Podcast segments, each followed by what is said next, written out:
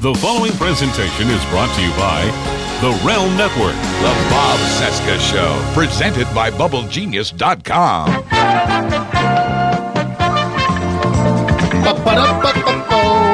Oh, hi. Hello. From our nation's capital, it is Thursday, August 9, 2018, and this is the Bob Cesca Show presented by BubbleGenius.com. I am Bob. Hello. How are you? Hello, Bob. Hi, Rachel. Coming up on today's show, Jody Hamilton from The Stephanie Miller Show is right here. Plus, we'll dig into the special election in the Ohio 12th and what it all means. We're still trying to figure out what, what this means. Should we have won? Was close enough good enough? I don't know. Trump's budget deficit is skyrocketing, to which Barack Obama replied, WTF, man. I wouldn't I wouldn't be surprised if that's what he said. Obama said, WTF, man. I just made that up. He didn't really say that, but I, I think he's thinking that. Uh, plus, the Russians might have hacked the Florida election systems. Yep, red alert. red alert. It's happening. Also, because Florida won't let us have nice things. Oh, and if the Twitter toddler in the White House has you completely stressed out, head on over to Bubble Genius and pick up their exclusive Republican voodoo doll featuring the face and sexy, sexy body of our cartoon dictator. This item is only available for a limited time, so get yours now. Only $25 at BubbleGenius.com, with a third of the proceeds going to support the campaigns of resistance candidates across the country. Plus, if you use our promo code BOBC at checkout, you'll get 15% off your entire order only at BubbleGenius.com. And now let the cartoons begin. Broadcasting from Resistance headquarters, relentlessly fighting back against the clown dictator and his regime of deplorables. Never give up, never surrender. This is the Bob Cesca Show, presented by BubbleGenius.com. and starring the mad prophet of the airways, Howard Beale. When the 12th largest company in the world controls the most awesome goddamn propaganda force in the whole godless world, who knows what shit will be peddled for truth on this network? So you listen to me.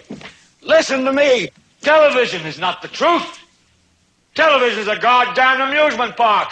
Television is a circus, a carnival, a traveling troupe of acrobats, storytellers, dancers, singers, jugglers, sideshow freaks, lion tamers, and football players. We're in the boredom killing business. We deal in illusions, man. None of it is true. But you people sit there day after day, night after night, all ages, colors, creeds. We're all you know. You're beginning to believe the illusions we're spinning here. You're beginning to think that the tube is reality and that your own lives are unreal. You do whatever the tube tells you. You dress like the tube. You eat like the tube. You raise your children like the tube. You even think like the tube. This is mass madness, you maniacs. In God's name, you people are the real thing. We are the illusion. So turn off your television sets. Turn them off now. Turn them off right now. Turn them off and leave them off. Turn them off right in the middle of the sentence I'm speaking to you now. Turn them off. Bob Cesca! I don't know what we're yelling about. The Bob Cesca Show.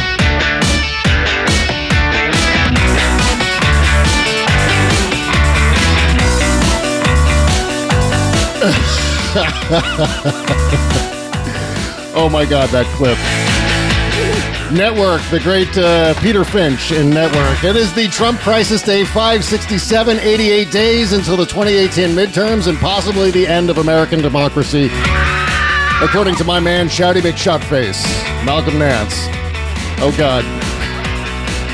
Oh God, please don't let it happen. We're going to talk about Ohio and the 12th district and how that portends for uh, November. I'm Going to get into all of that, but first, oh my God, it's Jody Hamilton. Jody, hi. Hi. Hi, hello. Hello. How so are- Bryan Cranston is going to play the uh, Peter Finch role on Broadway. Yeah, I cannot effing wait. I got to line I'm up. going to fly out for that. I mean, that's important. Yeah, that's gonna be great. And and you know what? I'm not a huge Broadway guy, but I gotta go up and see that one. I mean, No, we're, you gotta. we're living here on the East Coast. I already set the link to uh, to Kimberly, and she's excited. So we got to get some tickets. And of course, this is gonna be the one that's gonna it's gonna be impossible to buy tickets for this goddamn thing. Uh, yes, it will be. You have to know like uh, Bette Midler, Bernadette Peters, Michael Cerveris, Oh, my John God. Fugelsang. You're going to need to know a lot of people to get tickets to that show. Yeah, maybe I'll call John Fugelsang. He knows how to get tickets. Malcolm from Malcolm in the Middle. Malcolm in the Middle. How do I, I don't know Malcolm from Malcolm in the Middle? Oh, was he in that? He's a race car driver. No, no. Bryan Cranston though played his dad. Oh, that's well. Of course, that's right. So, is he in the show, or is are you saying I can get tickets if I contact? You just go through that guy. You go through the kid that played him because maybe he is still friends with Bryan Cranston. I don't know. Okay, all right. Well, I, I don't I don't know that kid. So uh, if I called him up and say, "Hi, Jody Hamilton told me to call you, kid from Malcolm in the Middle. Can I get tickets to the, to the Well, Broadway but actually, show that network?" kid was supposed to play. li- Wait, this is a weird story. The kid, I forget his name. He was supposed to play a character named Malcolm in Hollywood Arms, which is about my mom's story. oh, really? He was hired to play Malcolm in the workshop in New York, and then he got Malcolm in the Middle. So he just plays Malcolm. all right. So he's always going to be Malcolm. He's going to be like like Bob Denver was always Gilligan. Is that what you're saying? Exactly. He's just going to play guys named Malcolm. That's just how it goes. That's so fun. Maybe he can eventually go on to play Malcolm Nance in the TV movie of the Trump Trump era. But that would If- be weird, wouldn't it? That would be wrong in blackface. It would be I think so. It'd be very, very wrong. Okay. Very uh, we did a, a, fantastic uh, interview yesterday with Cliff Schechter and John Aravosis from the Unprecedented podcast. They were awesome on the I interview bet. show yesterday and on our uh, Patreon page. Let's see. Lots of great reviews coming in for Cliff and John. Let's see. Gene on Facebook says, This is my favorite interview show so far. We need these guys to inject some spine into the backs of our Democratic candidates and strategists. I totally agree with that. Kathy Green on Patreon says, even though I was dog tired last night, this fabulous podcast kept me awake. Well, it wasn't so much the podcast; it was Cliff and John and their their pulse pounding dialogue about everything that's happening, all the tragedy, the ongoing tragedy of the the Trump crisis. Plus, Lynn Michelle on Patreon also said this was awesome, maybe my favorite. So, yes, get your ass to Patreon right now. Go to bobcesca.com, click the all caps Patreon link just beneath the logo, and then you can listen to this show for free. You can listen to our Wednesday interview show absolutely FREE free. And you know what I think? You know what else I think? Well, I'm not going to give it away yet. I'm not going to give it away yet. We, we have some great upcoming guests. We've got uh, Greg Sargent from the Washington Post. I mean, when was the last time you saw Greg Sargent anywhere near a podcast or anywhere near a cable news show? He's one No of the kidding. he's one of the best writers of our time. And uh, he's like a, a blogosphere 1.0 guy. He goes all the way back to Talking Points Memo. He was writing for Josh Marshall initially, and then went on to great things with the Washington Post. So he's got a new book coming out. We're going to talk to him. That's going to be uh, later in the fall, or eh, not later in the fall. It'll be before the election, but it'll be probably sometime in October. Plus, one of my favorite people in the entire world. I'm booking him for just a couple of weeks from now. Brian Lynch. I don't know if you know the name Brian Lynch, but he's possibly booked for the 22nd for that interview show of this month. Brian is Kevin Smith's protege. He wrote uh, the screenplays for the animated movies Hop, Puss in Boots, Minions, The Secret Life of Pets 1 and 2, and the forthcoming Minions 2. Plus, uh, comic fans will know him from Angel After the Fall with Joss Whedon. And uh, and you're going to discover through this interview, through the course of that hour, that Brian is a comedy genius. You're going to fall in love with him as I have. All right, so there you go. Plus, Jody, oh my God. I, I don't know if I'm going to wear a patriotic red, white, and blue thong as Stephanie Miller is. Well, she's crocheting one for you. She's crocheting one because nothing is uh, more stylish than a crocheted thong, Or comfortable. The, the lycra that that's more form fitting, but a crocheted thong says revealing while also being bulky and uncomfortable to wear. So Yeah, it's not going to be comfy, but it'll look nice. yeah, I'm going to be at the Sexy Liberal DC on September 22nd. SexyLiberal.com is where you can get tickets.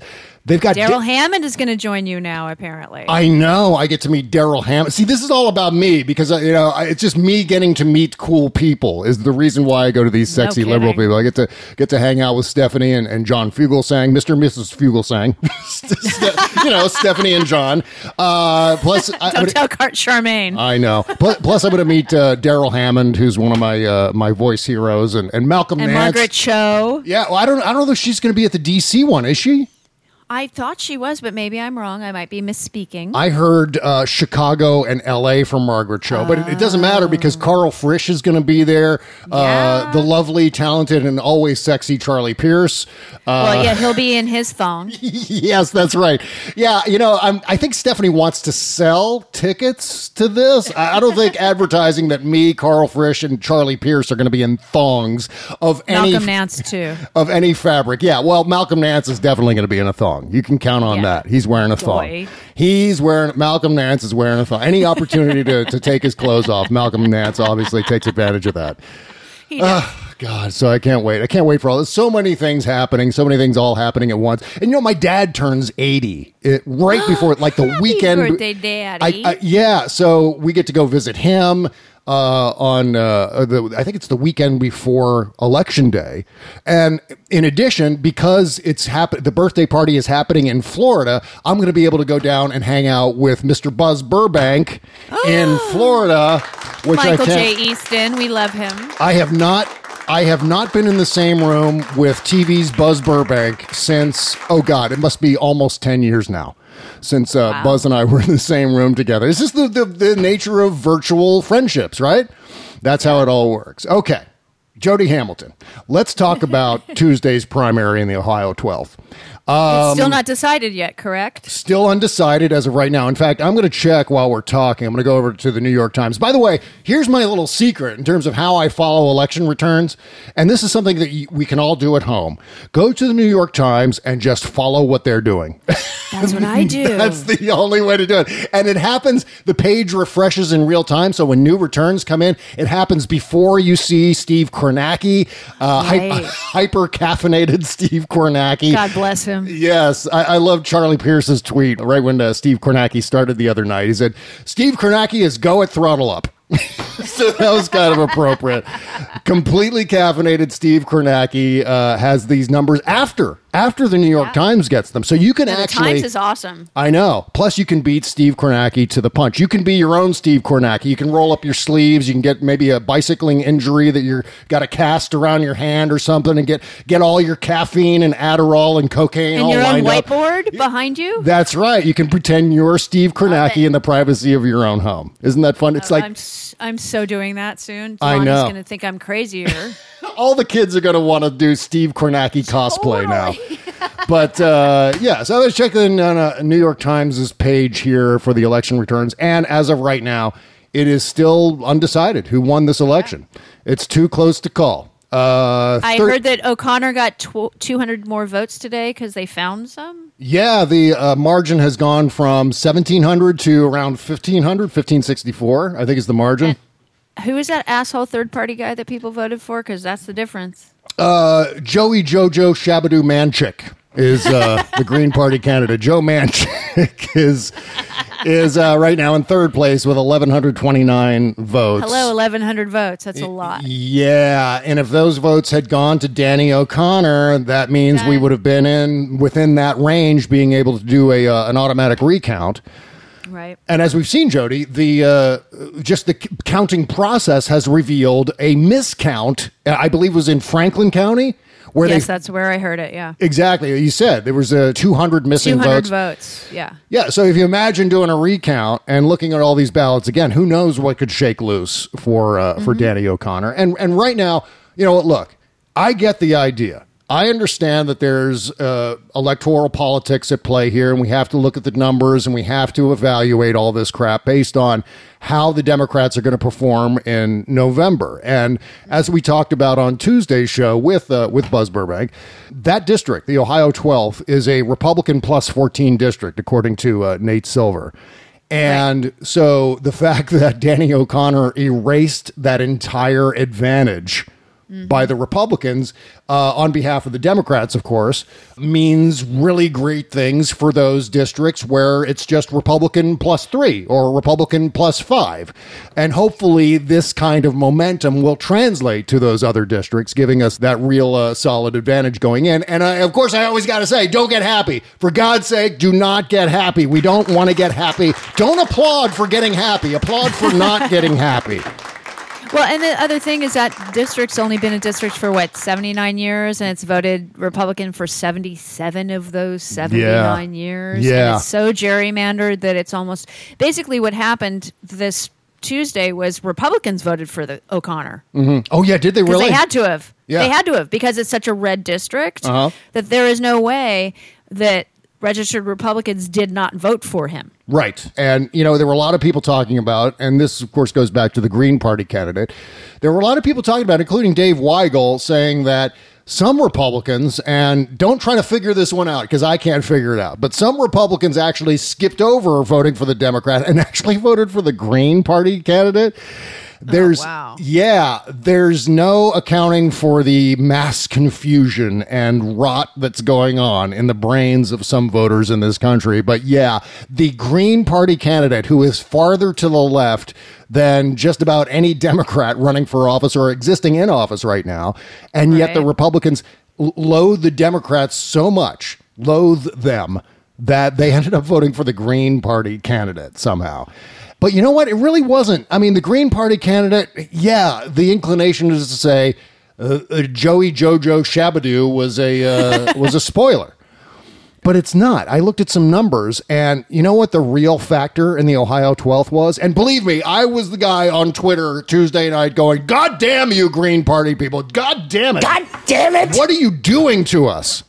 That was a little bit uh, hasty of, of me, I think. Because Was it more Perot version, like a Ross Perot kind of spoiler? The problem here, Jody, is not the Green Party candidate in Ohio 12th. This is going to be a problem we're going to have across the board in every district where Democrats are running, and that is turnout. It was. Yeah. It was low voter turnout. That was the biggest factor in that. Uh, other than that Green Party weirdo, uh, it was low voter turnout. I think in uh, Franklin and Delaware counties, in the Ohio 12th, the turnout was, and remember, these are the two counties where there are the highest number of Democrats. Turnout was only 42%. 42%. And that gets a yes. Come on. Come on. This is an emergency. 42% is the best we can do. Really?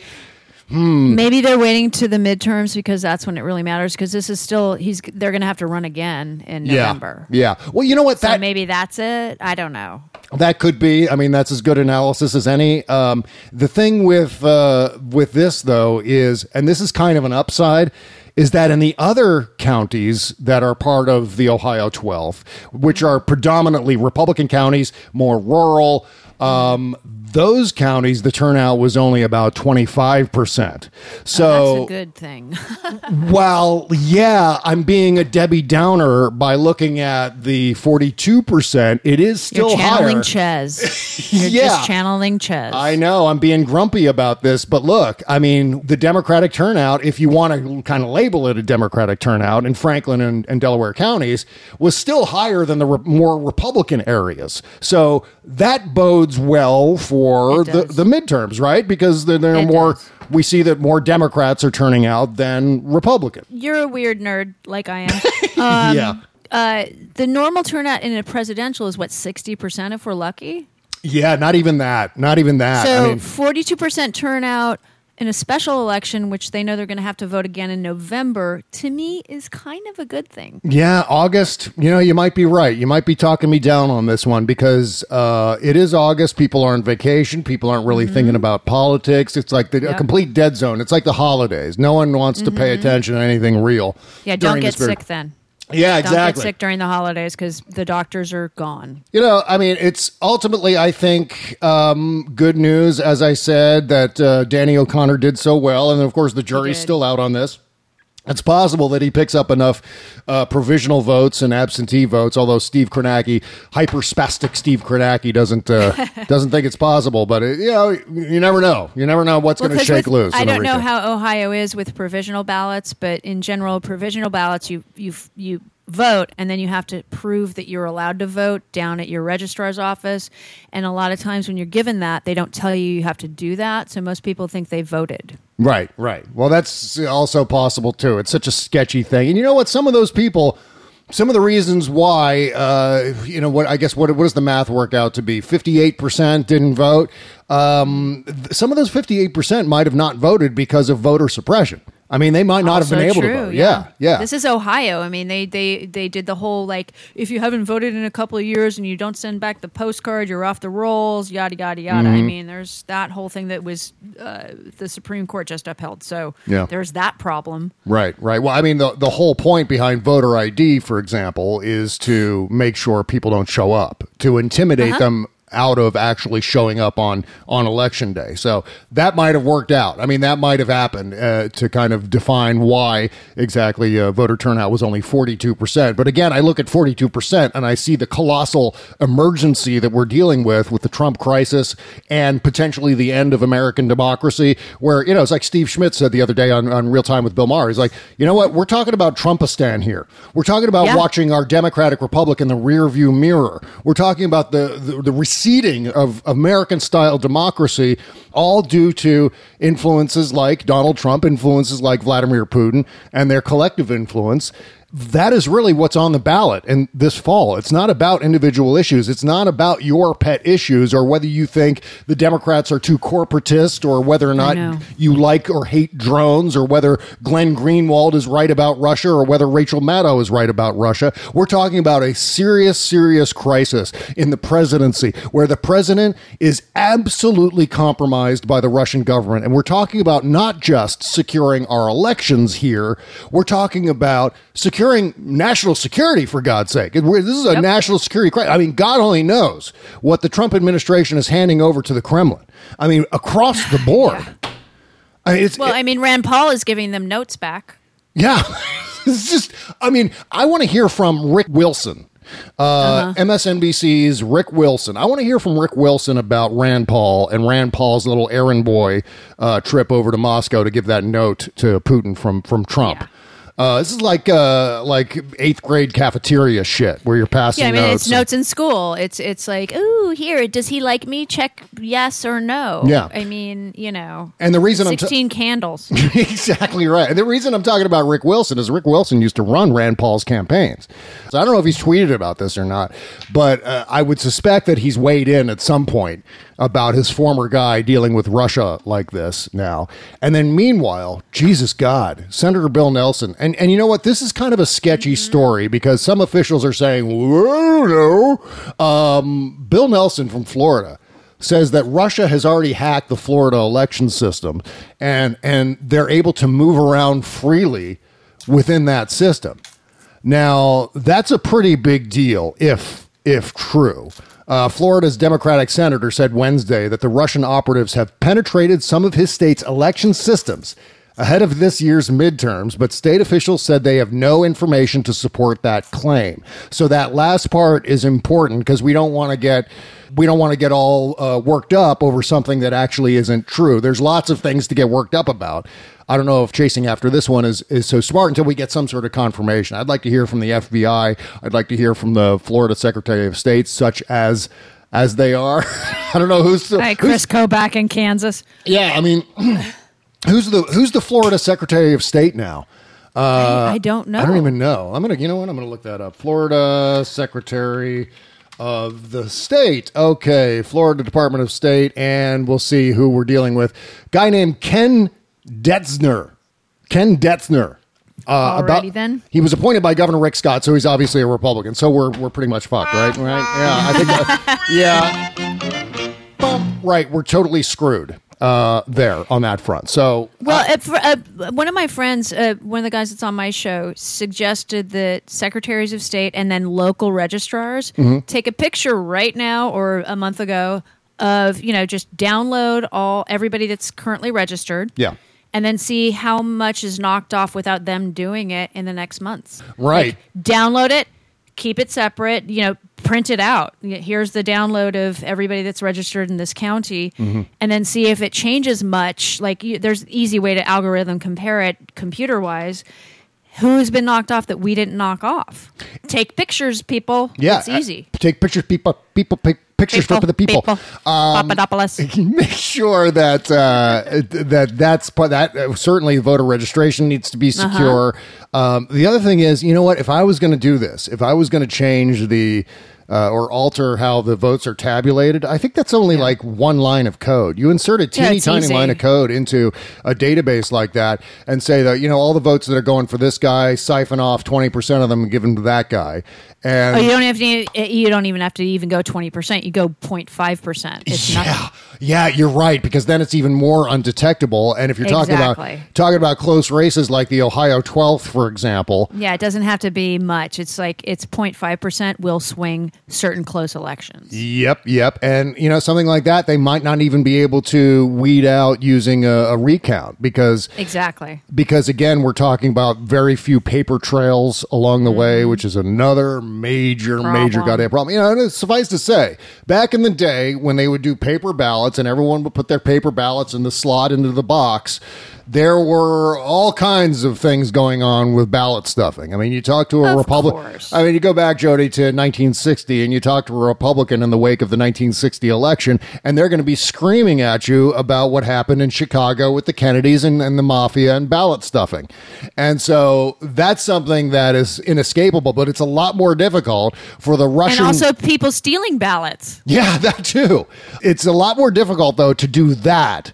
Uh, for the Russian GRU to actually walk into a room and start altering ballots than it is for them to sit in St. Petersburg and insert a line of code remotely from thousands and thousands of miles away and to get away with that kind of interference. So, you know, you're talking about the lesser of two evils. Well, God damn it, the paper ballots, definitely the lesser of two evils. I mean, We could probably find them. Yeah, exactly. And I mean, a number two pencil on a piece of paper, that's all it should really take. And, you Uh, know, don't they do like fingerprints in Iran or something? I mean, know, yeah, like they dip the finger in the, in the, which I would hate. I mean, if they did that at polling places, I would be much less inclined because I hate getting crap. I'm just weird about getting ink and shit all over my, like if I get a Sharpie marker and I make a mark on my hand or something, it drives me nuts until I can fully wash it off. But Uh, think of the biometrics on that. It's a fingerprint. and I guess that's pretty secure too, isn't it? It's a hard to- biometric thing. It's very simple. It's biometric. It's your thumbprint. I mean, Yeah. it doesn't get much more secure than that because it's your actual thumbprint. Nobody can do that for you. Yeah. I mean, people have been the voter, you know, fraud that has occurred, which Eh. is usually by mistake. Never happens. Yeah. Well, Rare- the one that the ones that happen are usually by mistake. Oh yeah, yeah, totally. Yeah. In fact, there was a study. it's not in, it's intention it's not intentional to like vote like your your mother is sick so you vote on her behalf you know Mm-hmm, right. it's like i didn't know i couldn't do that she told me how to vote so i did it for her you know, it's so difficult now too to uh, to vote more than once. You know, the old uh, saying, Oh "Vote God, early and often." crazy, yeah. Yeah, I mean, because you go in and you sign in, and there's a signature page that you know they match up your actual signature with the signature that you provided when you registered, and if it's the same, then you go on in and you vote. Uh, these are all st- just no brainer things, but well i mean i vote absentee and it was interesting one year i forgot to sign my envelope Mm-hmm.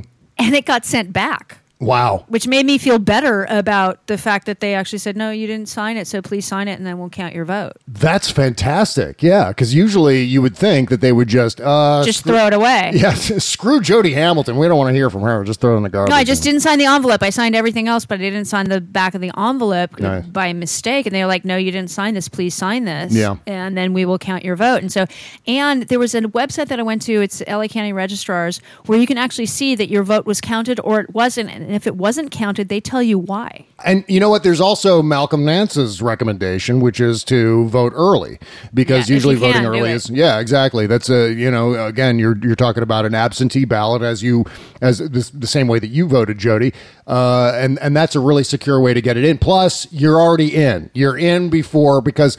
I don't think the Russians are going to start screwing around in, you know, the day after Labor Day or whenever early you. voting starts. There you are. All right, so uh, so that's that. I, you know, I don't know. I don't know what the uh, the officials are. The Florida Department of State said it received zero information from Nelson or his staff that supports the claim of Russian meddling, something national intelligence and homeland security officials have repeatedly warned was likely ahead of the midterms.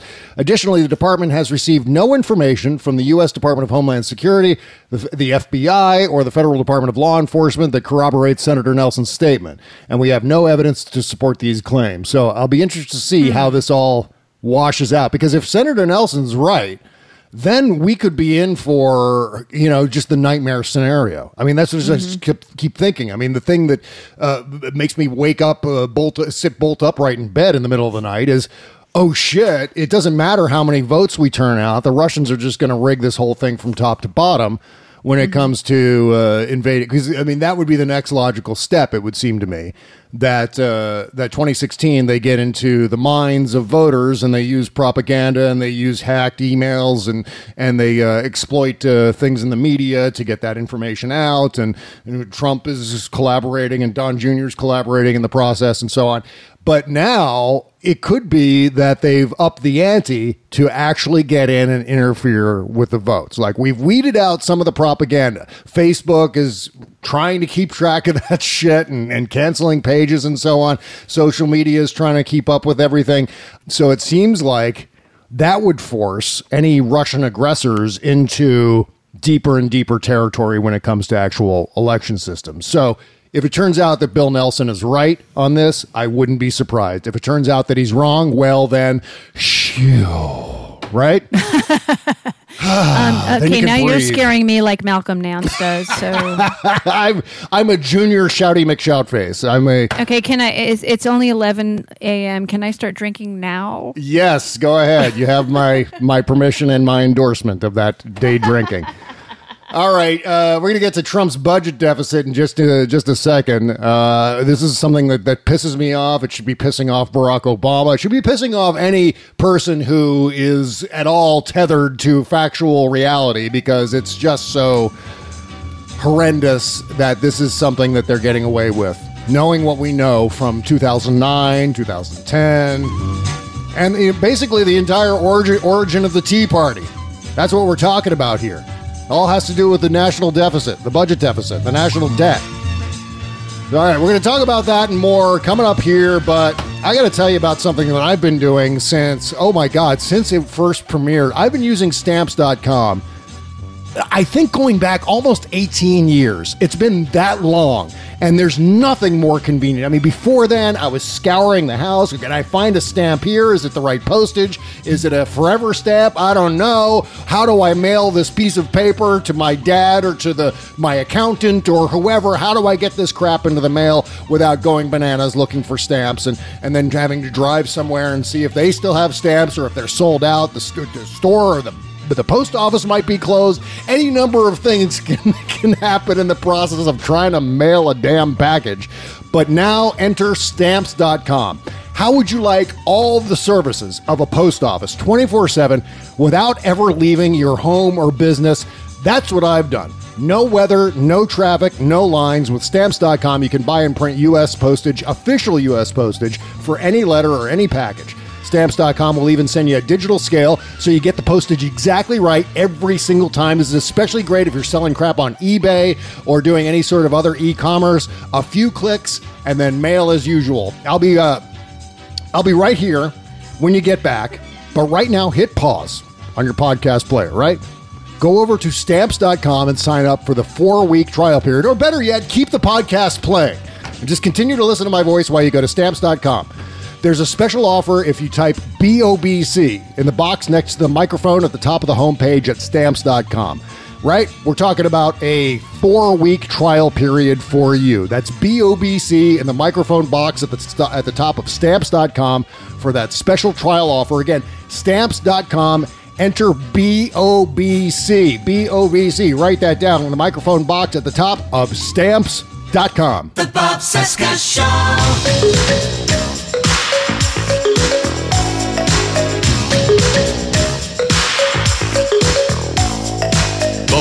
Cesca Show, presented by BubbleGenius.com. It's cruel summer, right? Hopefully, it won't be a cruel fall because of the midterms. uh, you know, I, I used to work for a program director who used to make awful, awful music segues like that. Like it come out of Fire and Rain by James Taylor. Hey, that's Fire and Rain by James Taylor. Hey, there's going to be a little bit of rain, but not much fire in this week's forecast. Let's go talk to AccuWeather. I'd be like, oh, shut the fuck up. All right, yeah, yeah. It reminds me of my Ute. Right, you haven't lived. I mean, are- there's a whole generation of people who just who get to do radio shows in their house, like I'm doing right now, but but who never actually had to deal with program directors. And I, I assure And you, carts. yeah, carts, program directors, editing uh, audio tape with a with a razor blade, Yeah. and and oh my god, I did all that crap, and Literally copy and paste. You were using scotch tape to edit and Yeah. paste together things. exactly right. And it, Kids, you know what? that's where we got it from. it was actually fun. I I enjoyed editing like actual physical audio tape. I know I'm such an Like old the- the man. rrr, Yeah. There we go. Yeah, and you get it Cut, put it away. Exactly. together. Yeah. You use a little grease pencil and make the line, and then you pull it over Oh, yeah. and onto the thing, and then you make the cut. On the thing with you- the thing and the angles had to match. yeah. thing with the angles. Yes, exactly Yeah. right. In fact, that's the official uh, description of what you do with a piece of tape. thing and the thing with the angles. yeah, you take the thing and the thing, and you put it with the angles, and you do the thing with the tape, and you put it out. Because if pull you got the wrong angle, you can't pull them together. It's all wrong. God, you know, Jody, I had a program director at one radio station tell me that I was too FM. This was an AM radio station. They Wow. said, "Bob, you're too FM." And then uh, after after I worked at that radio station, you station, are too cool. I went to an FM station after that when I was Stretch Cunningham at B104. Uh, and that radio station told me I was too AM. So Oh, I it's like the English that come here and they're like, "Oh, you sound so English." And then Yes. when they go back home to England, they're like, "Oh, you sound so American." exactly right. You can never, ever, ever win. That's the uh, No. that's the secret in radio is that you, no matter what you do, you never win, and then you end up retiring after many, many years, and you end up looking like a burned out Johnny Fever or something like that after having worked at thirty five different radio stations, uh, working your way on down, down, down to the smallest, smallest, smallest, smallest markets. So in your house now. yeah, now you're in your house. But I mean, actually, it's. I would much rather be in my house. Oh my god, No you have no idea. Um, by the way, I was trying to. it's always naked day. I'm trying to convince Malcolm Nance to do his po- do a podcast, do his own podcast. Oh my oh, god, he told Stephanie and me that he's thinking about it. is so he really? He is. Are we are we speaking out of? sc- I think I might have spoken out of school now. if that's a surprise, just do it like pretend you didn't hear it. Pretend you didn't hear didn't that hear whole it. I don't know anything about it. I was not in the limo with him going to real time last Friday at all. No. That- oh I my god, what was that like? I got to talk to you about that.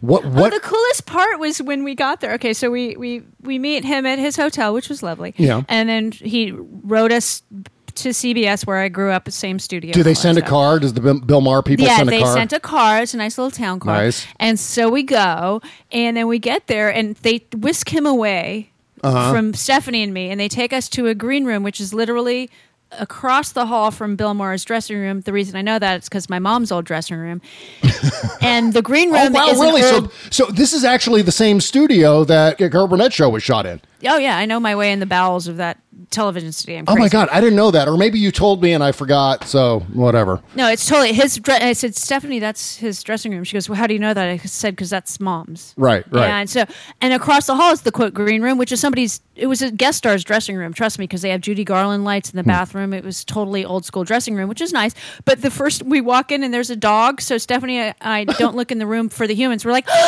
dog. I'm surprised you didn't get a contact high from being across from uh, Maher's dressing room. well, you know, Yeah. it's L.A.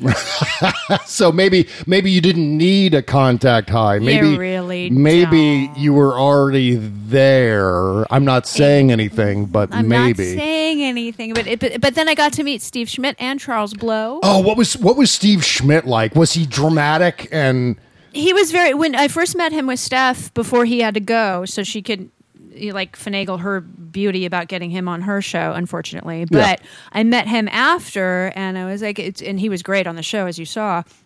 And he was so nice, and I got a picture with him and Mr. Blow, and it was just so. Oh, it's so cool. was so nice, and Mr. Mr. Nance because Stephanie had to go home because she, you know, sleepy. right? Oh, of course, Um, radio. Yeah. so she left. I, I got her downstairs and out to her Uber. Um, Nice. I'm like, I know how to get here. She's like, you sure? I'm like, dude.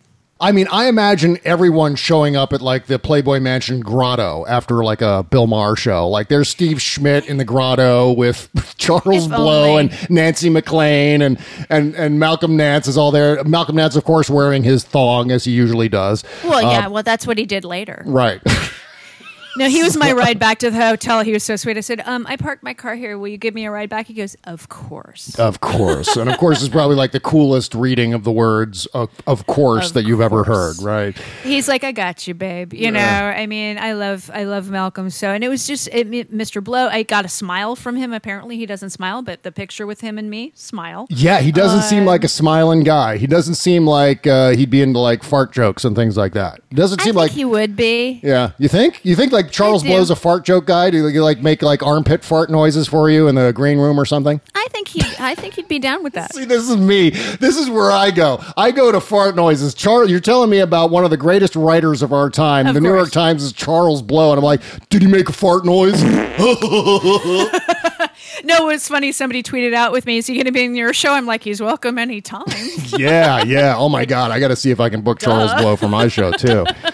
Oh wow. I'm like, of course, Mr. Schmidt and Mr. Blow uh, come into the bunker. Yeah, see now, anytime. if I if I bumped into Steve Schmidt, I'd be like total Chris Farley in the Chris Farley show. I was like, you, remember when you said all those words about Trump on MSNBC? You remember that? You know, you remember that? that was Or, awesome. You know, that, was, awesome. All those big words. Yeah. No, I mean he was he was very nice to both Stephanie and me, and it, it was just it was like so weird. A friend of mine goes, "Did you ever think you would be friends with Steve Schmidt?" I'm like, "Nope."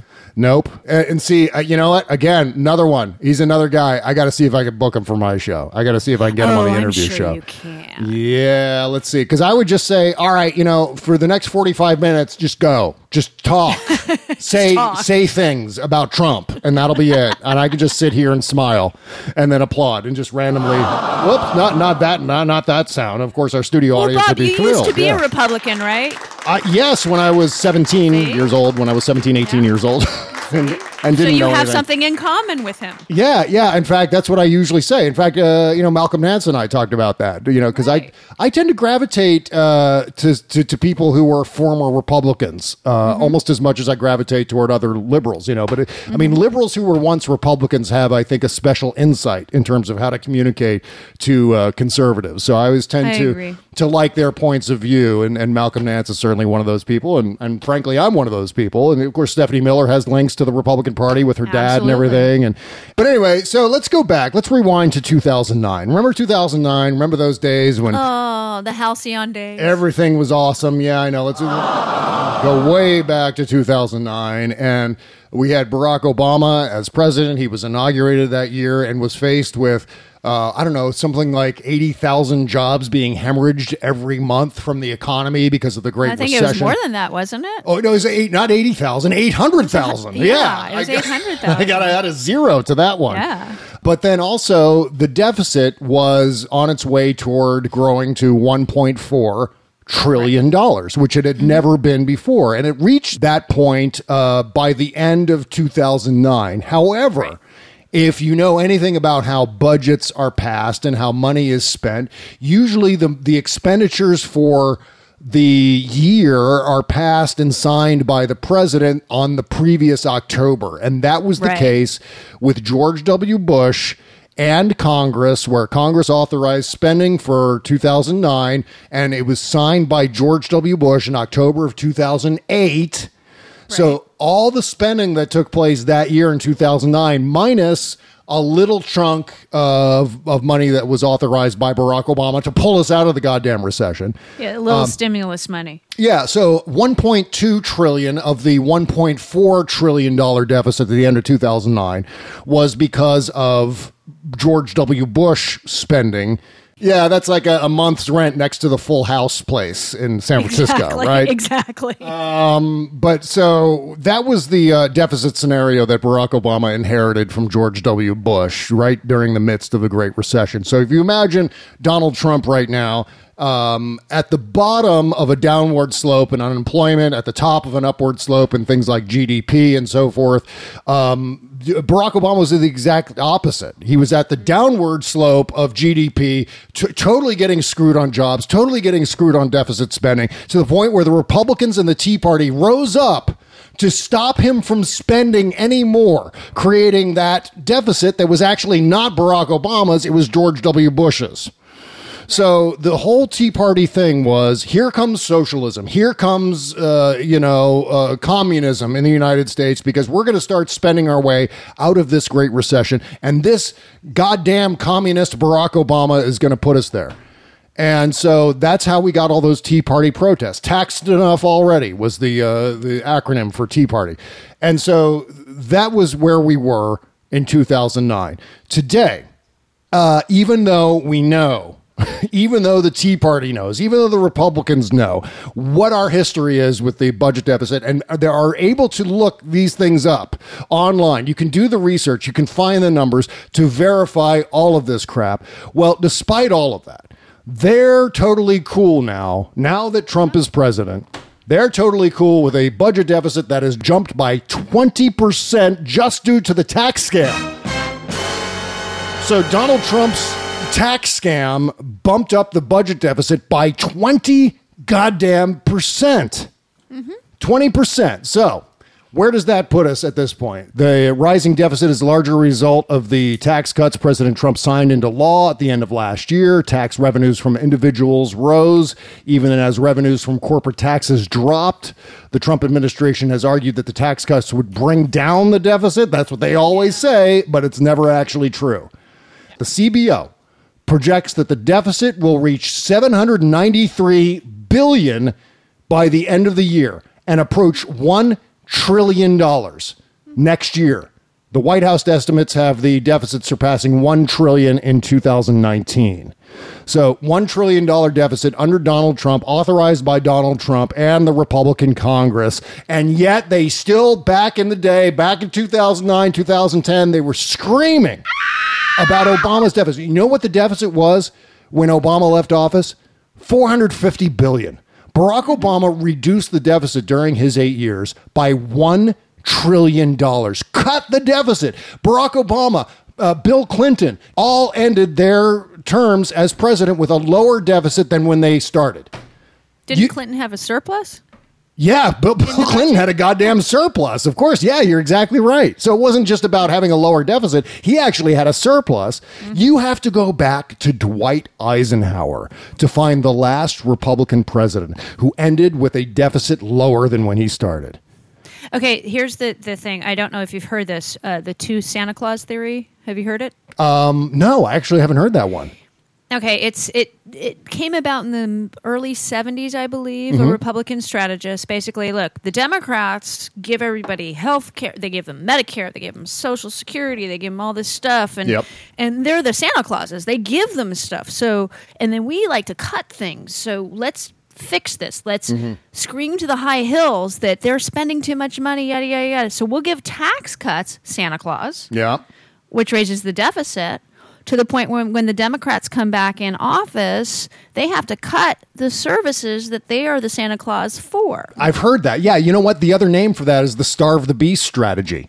Exactly. It's like the, the Republicans are the Santa Claus because they give you the tax cuts, you think. Mm-hmm. They don't give them to the average person, but you think they are. And the Democrats actually give you stuff. Yeah. And so, but when the Republicans give the tax cuts, then all of a sudden defense never gets cut for some strange Oh, reason. yeah, of course not. Um, uh, but but you know, dif- discretionary spending has to get cut to take up for the the tax loss that Mm-hmm. we're having to do. So then they blame the Democrats for the cuts. Therefore, the Republicans look good because we're giving you tax cuts, and the Democrats are cutting your services. That's right. The Democrats always end up having to be the adults in the room and say no, I no, know. Mm-hmm. no, or yes, yes, yes, whatever the case may be.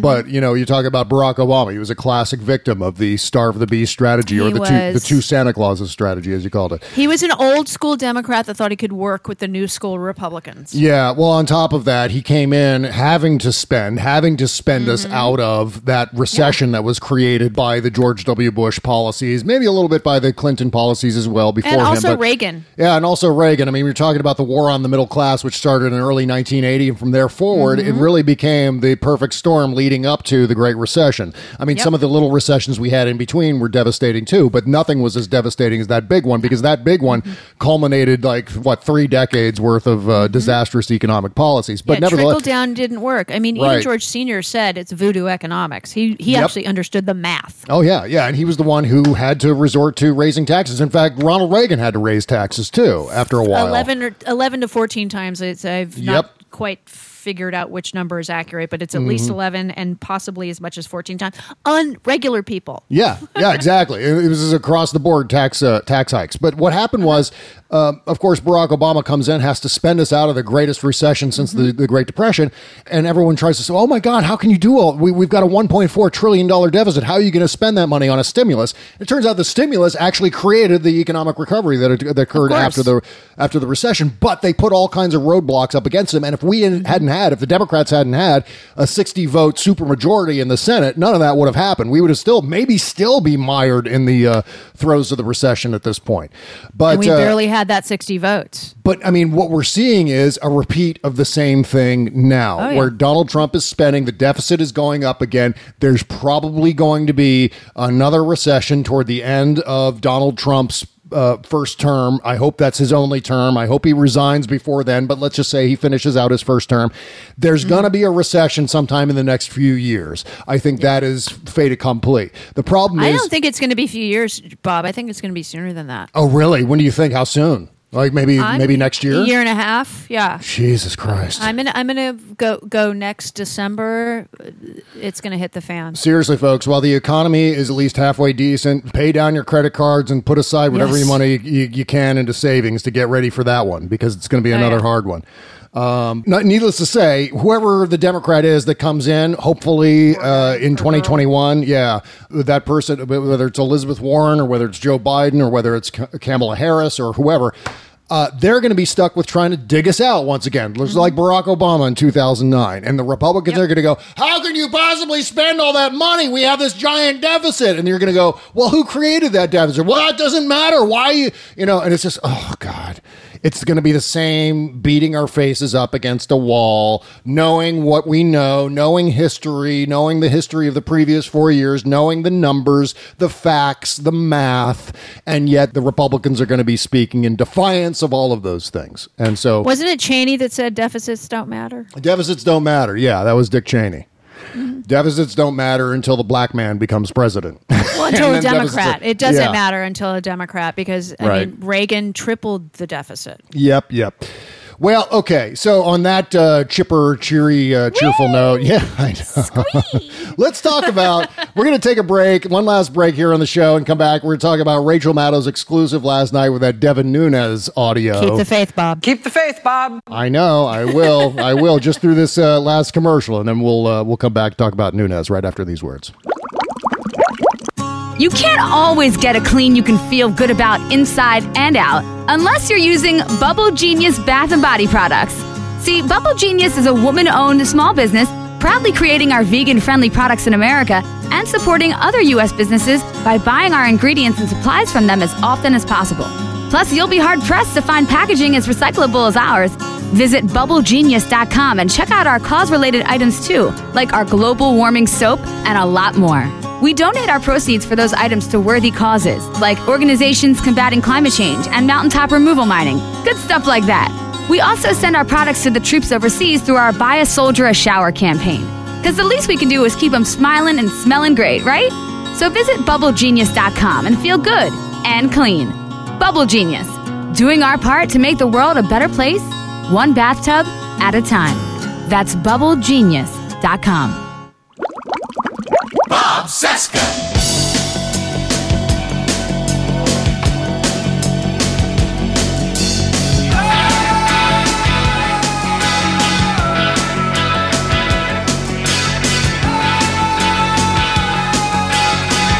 This is the Bob Cesca Show, presented by BubbleGenius.com. Thank you, Buzz. Make sure to go shopping through our Amazon link. It's the all caps Amazon link at bobcesca.com, just beneath the logo. Click that link. Go and click it now. Click it hard. And uh, it'll take you right to the front page of Amazon.com. You go shopping as usual. Shop for literally anything in the entire world. And Amazon has it. Plus, we get a teeny tiny commission from some of the things you buy. It costs you nothing extra. Thank you for going and shopping through our Amazon link. Okay, Jody, Don Jr. is circulating a falsified and misleading graphic. How shocking is that? That I Don am Jr. shocked. Don Jr., the, the goddamn idiot, the person I would most like to see frog marched out of the Trump Tower and right into federal prison, is uh, circulating a false, falsified meme, a graphic comparing uh, Barack Obama and Donald Trump. This goes back to what we were talking about before the break. This is uh, comparing Donald Trump at this stage in his presidency versus Obama at this stage in his presidency. Not only is it a misleading set of graphics, a misleading set of numbers and statistics, but they actually falsified one. The graphic actually um, falsifies uh, Donald Trump's job approval. It's forty. His job approval is forty five percent, according to Gallup, the Gallup poll, which is the cre- which is how the the uh, poll numbers are credited on the actual graphic. So it says Gallup poll says job approval for Donald Trump is fifty percent. Oh my God, fifty percent for Donald Trump. No, It's never been that high. no, it's not not fifty percent. Not at all. Not at all. That's a big no, no, no, no. Uh, so they they actually photoshopped that on this uh, on this graphic, which looks like a screen grab from Fox News Channel. Uh, but the other false thing they do here is they compare Barack Obama halfway through his second year, and they say, "Oh, he's got a forty-five percent approval rating." Well, this is why they made they changed uh, Trump's to fifty percent because they didn't want to show Trump sh- having a lower approval number than Obama. Uh, they say here uh, Donald Trump's unemployment rate is 3.9%. They say Obama's is 9.4%. Obama inherited the worst recession since the Great Goddamn Depression. And the 9.4 unemployment rate was not the fault of Barack Obama's policies. In fact, Not even close. yeah, in fact, we were pulling out of it. The, the, the economy was on its way back up by this point in time in 2010. And yet they still say, well, okay, Donald Trump has added 3.2 million jobs. And oh, look, Barack Obama in August of 2010 had already lost 2.9 million jobs. this is so disingenuous. It's just really, it makes my head hurt that there are people walking around just completely oblivious to the context of Barack Obama in 2010 versus Donald Trump in 2018. They don't understand the trends. They don't understand the numbers. They don't know how to interpret the numbers. And Fox News exploits that stupidity. Donald Trump exploits that stupidity. Russia exploits that stupidity every chance they get. And look at Donald Trump Jr. is doing it too. Now, Bob, you know that you know Barack Obama was not born here. That's right. Yeah, Barack Obama was born in Kenya, and then Donald Trump has uh, has proof from his researchers in Hawaii who never existed. You know he's an Arab. Yeah, he's an He's Arab. That's right. Arab. You know that. So they're comparing Donald Trump at the end of the Obama recovery to Barack Obama t- at the fucking high watermark of the Great Recession. That was not his fault whatsoever. So basically, what I'm saying is Donald Trump inherited Barack Obama's economy, but Barack Obama inherited George W. Bush's great fucking recession. right. That's, That's how. what happens every time a Yeah. new president. They always inherit the last guy, or hopefully lady in the futures, Right. mess or greatness. It's one of the t- one of the two. And and yes, you're right. The fiscal year ends in October. Yep. Yep. Therefore, October to October, the first year of a presidency has nothing to do with the current president. After that, Yeah. And so this president, in the face of mounting deficits on his own watch based on his own policies, the deficit is not a consequence of Barack Obama's policies. The Nope. deficit now is 100% Donald, this is Donald Trump's economy. Um, Okay. So in the face of all of that, they're actually serious, Jody. They're serious about the Space Force. They really are. And I thought this was just Donald Trump going, yeah, you know what? Let's make a Space Force. I think it's a fantastic, it's greatest idea, Space Force. And, and I'm going to make a, have, have a force of military people in space. I thought that I uh, thought it was we just have crumbling bridges. Shouldn't we, you know, take care of that first? Yeah, you know, I've always believed in a in a robust space program for space exploration and science and advancing human knowledge and advancing human reach out into the cosmos and all the fancy things we like to say about it. I don't think a space force is a smart idea. And No. it's just it's a big waste of money over something that mm-hmm. Donald Trump invented while he was fucking high as a kite on Adderall. This is entirely what the space force. So but Mike Pence went out and did a whole speech I about know. how he's going to work on developing the space force and we have a we have a small clip here's mike pence uh, speaking yesterday about space force yeah that's that's mike pence talking he sounds like a ring he sounds like a vibrate setting on your phone doesn't he that's just the way his, his voice sounds like that his, his voice sounds like a phone on vibrate and so you know i could see where people would be confused by that but you know some something jody we used to, we play all the time on the after party i don't think i've played it here on the free show yet You have to. It's genius. it's this. It's the great Space Force song. This is the theme song for the space, not the real one, but this is the theme song for the Space Force. Space Force! Yeah, Space Force! Space Force! everyone loves this. Space Force! I get requests. Space. Force! Space Force! Space Force! Space Force! Space, space is a war-fighting domain, just like the land, the air, and sea. We have the Army, the Navy, the Air Force, the Space Force. Ah, my new national strategy could be Space Force! space, space, space,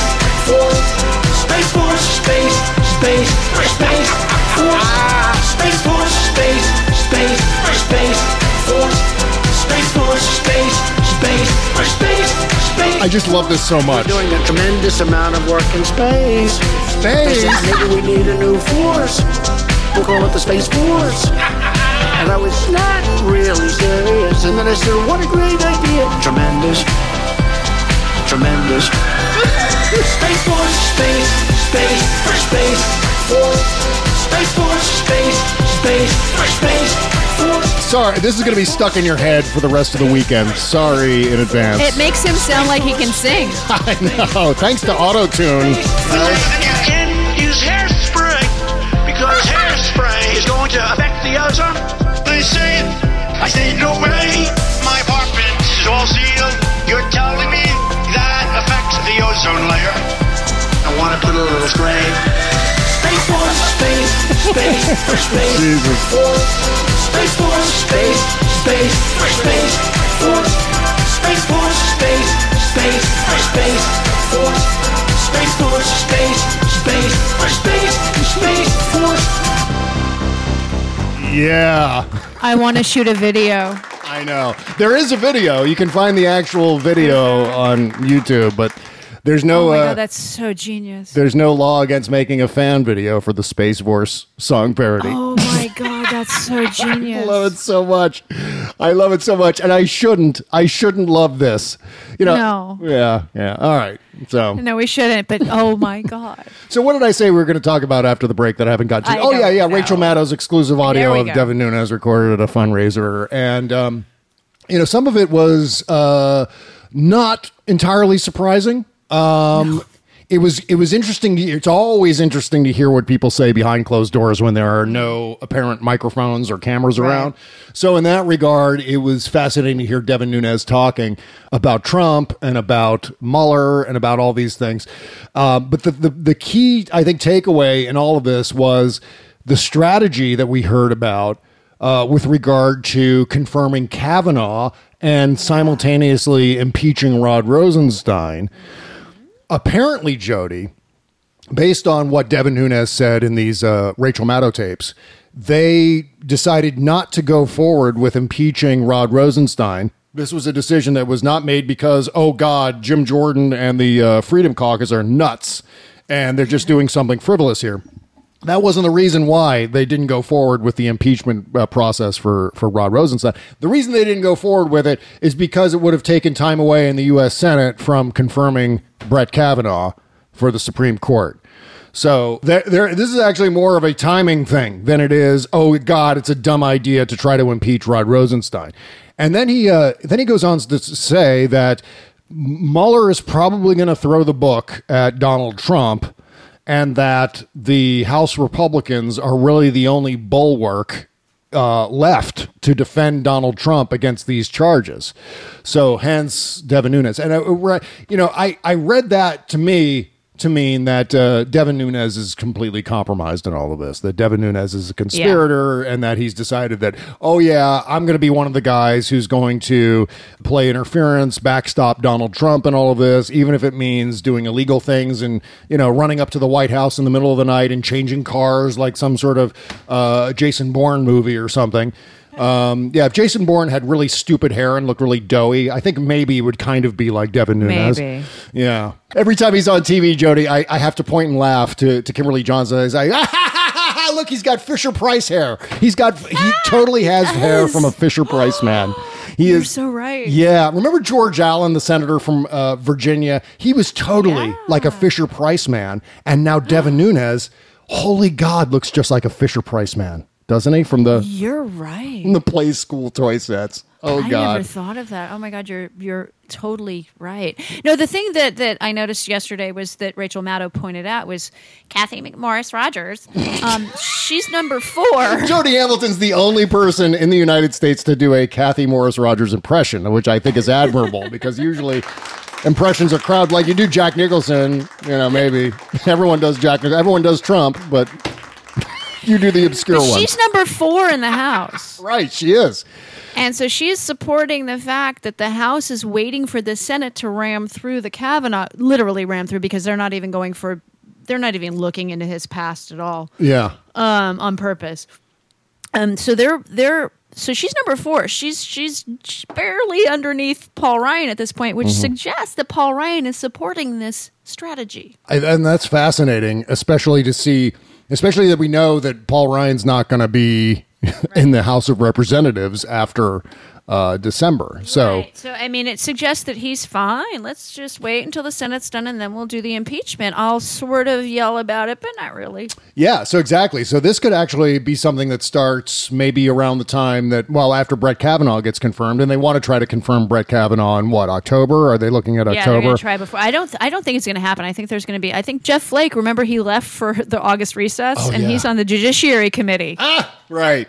Yeah, he's off taking Which pictures means- of himself in like the Middle East or something, isn't he? which mean yeah, which means that stalls everything for a month. I have a weird feeling about the confirmation of Brett Kavanaugh. I get the sense that this is going to be a lot more difficult to get Brett Kavanaugh through than uh, than we even thought, than even the, the biggest pessimists among us have thought. Because I, I just I'm seeing mounting opposition from places that I didn't expect to see opposition. I mean, for God's sake, did you see the protests on Capitol Hill? The people lining the hallway, um, doing the uh, the fist protest with their fists up as Brett Kavanaugh was scheduled to go down and meet with uh, members of uh, of Senate leadership.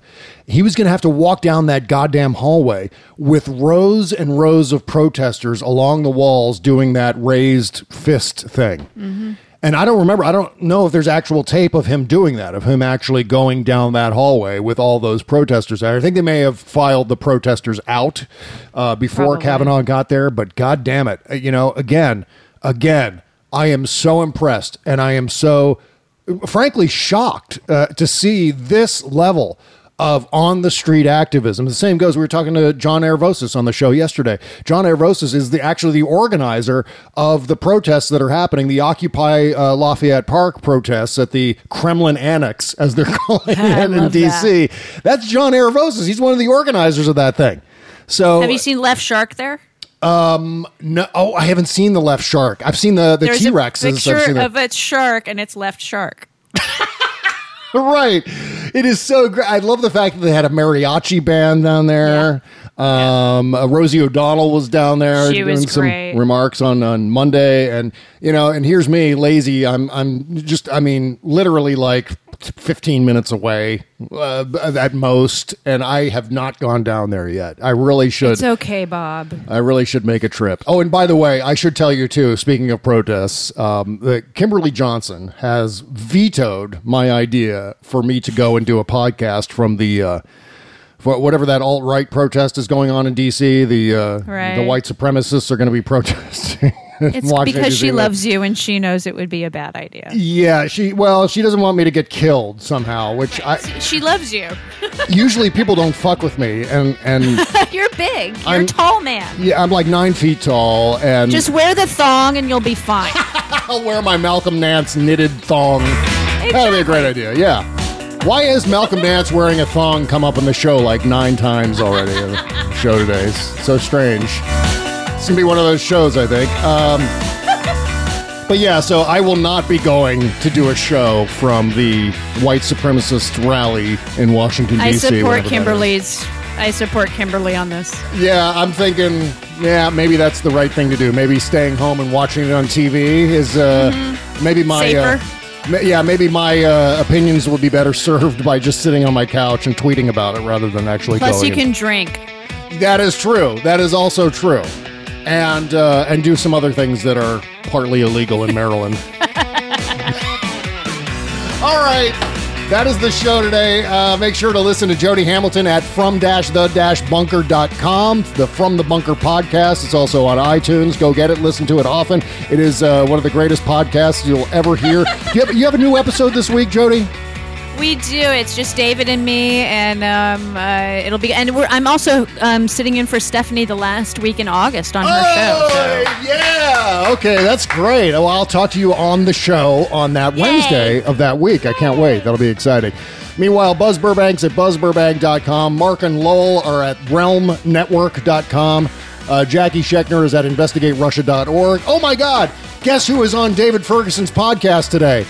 Kimber- Kimberly A. Johnson is on the T Rex Report today. So go to patreon.com slash the T Rex Report and support T Rex's podcast over there. Make sure to support the Unprecedented podcast too at Patreon. There's links right on our Patreon page taking you right over to the Unprecedented podcast with John and Cliff.